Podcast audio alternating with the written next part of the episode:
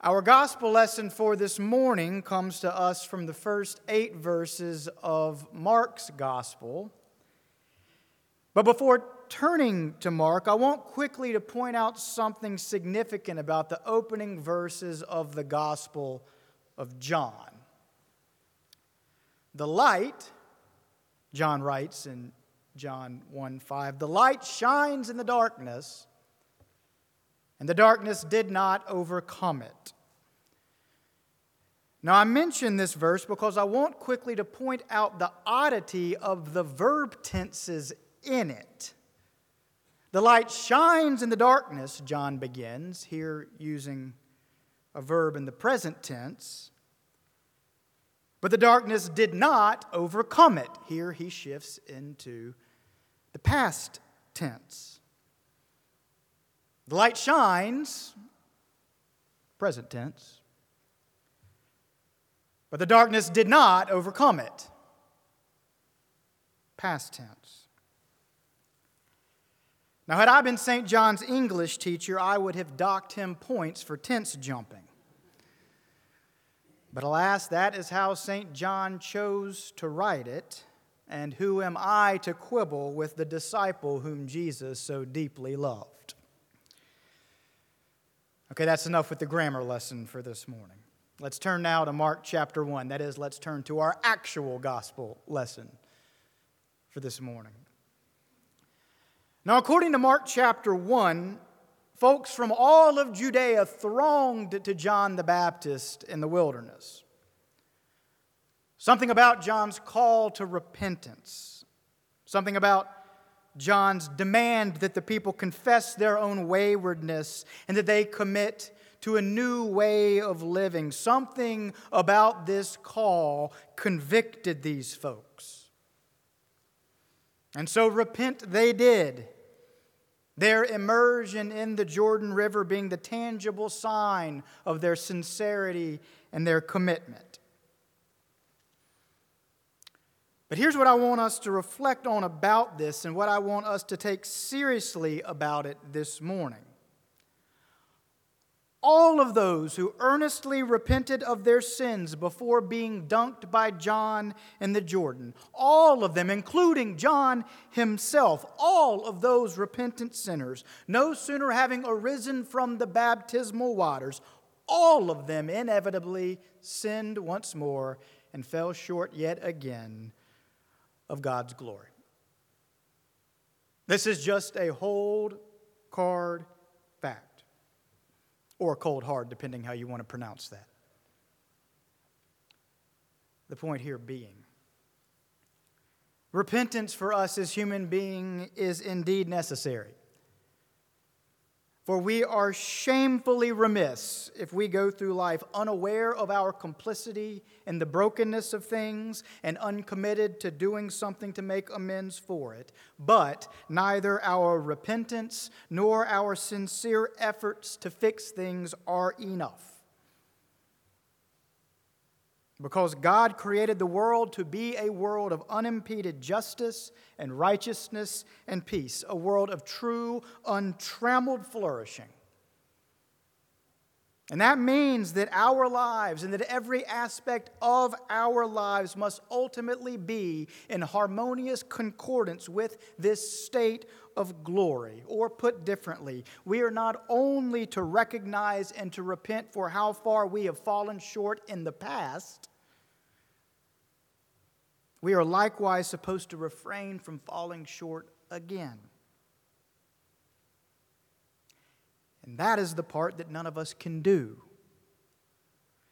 That is the part that none of those coming to John the Baptist for baptism could do, and that is the part that not even John the Baptist himself could do, which is what makes John's confession in today's gospel of such paramount significance. There is one coming after me who is more powerful than I.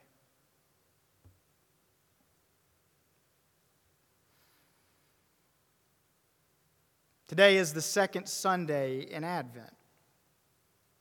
And as we discussed last week, Advent, the season that precedes Christmas, begins not by looking back to the incarnation of God in Jesus, an event that took place in Judea some 2,000 years ago. But instead, Advent begins by looking forward to the return of Christ Jesus in the fullness of God's kingdom, an event that will take place no one knows when. Yes, Advent begins, we said last week, by focusing on what Christ's coming 2,000 years ago points toward. Which is to say, Advent begins by focusing on the just and righteous and peaceable world that will materialize at his future coming. For such a glorious world, Advent reminds us, is deeply incongruent with the world we actually live in now. Yet, such a world, Advent also reminds us, is a world that we believe to be coming and is therefore a reality that we are called to live in light of today. To the point of this sermon, it is this living in light of element that Advent is designed to call our attention Because when we find ourselves focusing on the incongruity between our aspirations for ourselves and for this world, the incongruity between that and our actual lived reality, what we find when we do so is that no matter how earnestly we strive to live in light of this coming reality, we nonetheless fall short day in and day out of our best and our worthiest intentions. For we can indeed approximate the vision we realize, which is not nothing. But we are never, in fact, able to truly achieve it. And such Advent deliberately reminds us is our helpless human predicament. Yes, Advent is designed to help us remember that it is in the recognition of this innate helplessness, that it is in recognizing the tension between the world we desperately want to live in and our inability as human beings to bring that world about. Advent is designed to remind us that it is in the recognition of this helplessness that we then remember anew the singular significance of Christ Jesus, which is to say, we then remember anew why the incarnation was necessary in the first place and what it is that we as Christians believe Christ Jesus saves us from.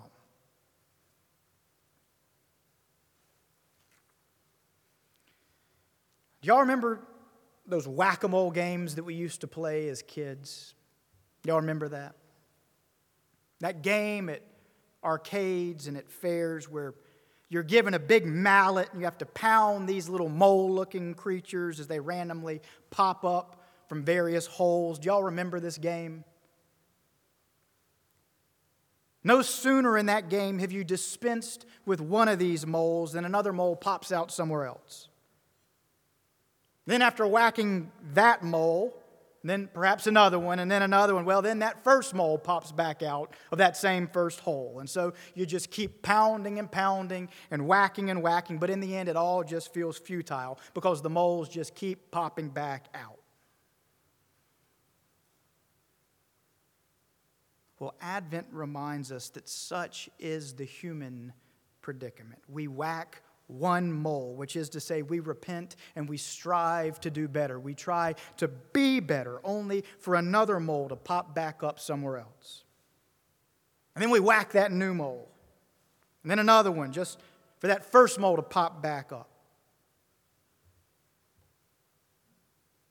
Yes, Advent reminds us that here on the near side of God's kingdom come, that human history is the story of people, both individuals and collectives, trying to correct past mistakes and trying to atone for grave wrongdoings, only then to compound those mistakes, often and ironically compounding them through our most sincere efforts to fix them.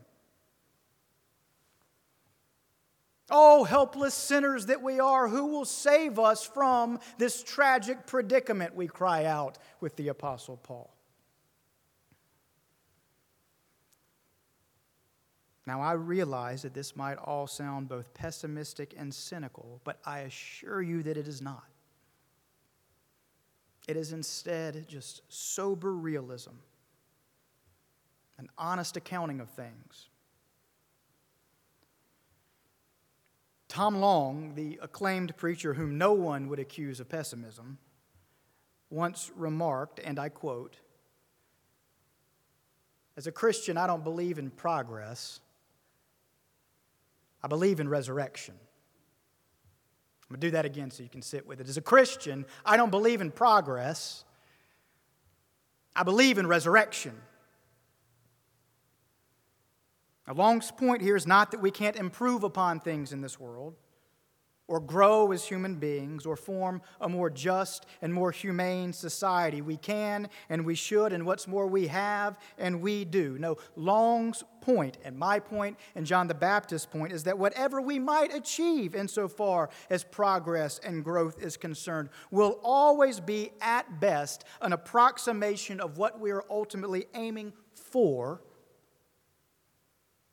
and moreover, that because of the intractable nature of sin, and because of the way that sin so seamlessly retreats only to reappear like a mole in an arcade game, because of this, so much of what we do accomplish in approximation of a better self and of a better world gets sooner or later marred and or altogether effaced, blown out, that is, like a candle in the wind.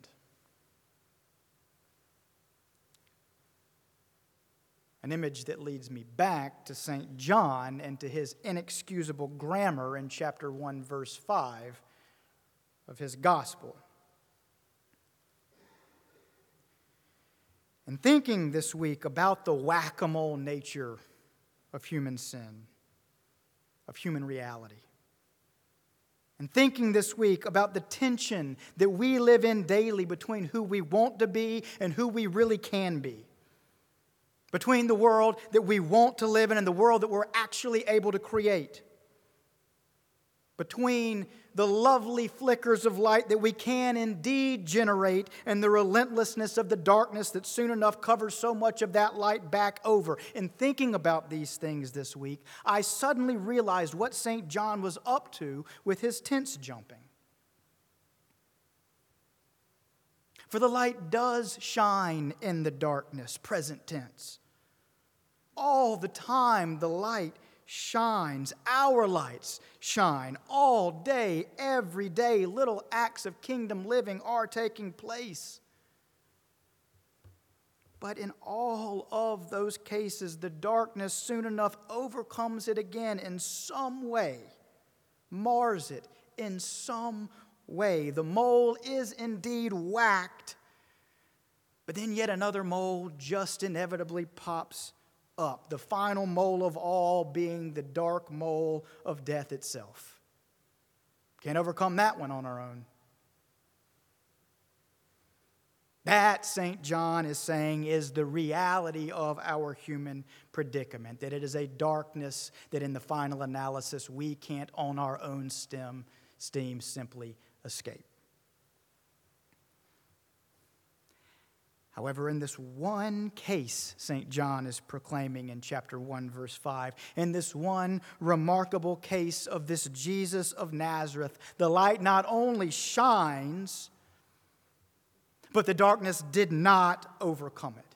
Not just has not overcome it, not just will not overcome it. No, the darkness did not overcome it. Past tense, completed, finished, done. And on that did not, John is saying, hangs everything.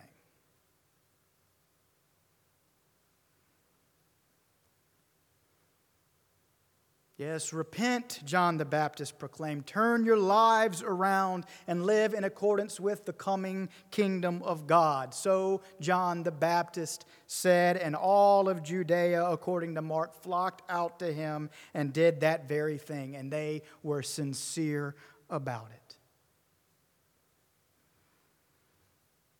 But John the Baptist knew what lies in the heart of humankind. John the Baptist knew that all we can do as human beings is confess our limitation and then do our best to approximate the vision to which we are called, which, if left there, is indeed a pessimistic perspective on reality, no doubt. But John the Baptist fortunately knew something else too. John the Baptist also knew that one more powerful than himself, that one more powerful than all of us was coming after him, one whose light could not be overcome, one for whom the moles would be quieted forever, one who baptizes not with water, but one who baptizes with the Holy Spirit. Dear family, on this second Sunday in Advent, we confess that while I, in my human frailty and sinfulness, baptized Ian Smith with water today, Christ Jesus baptizes him with the Holy Spirit. And as such, though he be buried with Christ in Christ's death, so too will Ian, like all of us in Christ, one day be risen with Christ Jesus in the glory of his resurrection, at which point there will be no more moles to whack, at which point there will be no more darkness to overcome at which point heaven and earth shall be joined together in the final consummation and in the glory of God's design for all things. No, we don't, as Christians, believe in simple progress. We, as Christians, believe in resurrection. So, pessimism here this morning? Not hardly. For eye has not seen, nor has ear heard the glory that God has prepared for us and has prepared for this resurrected world come that final day.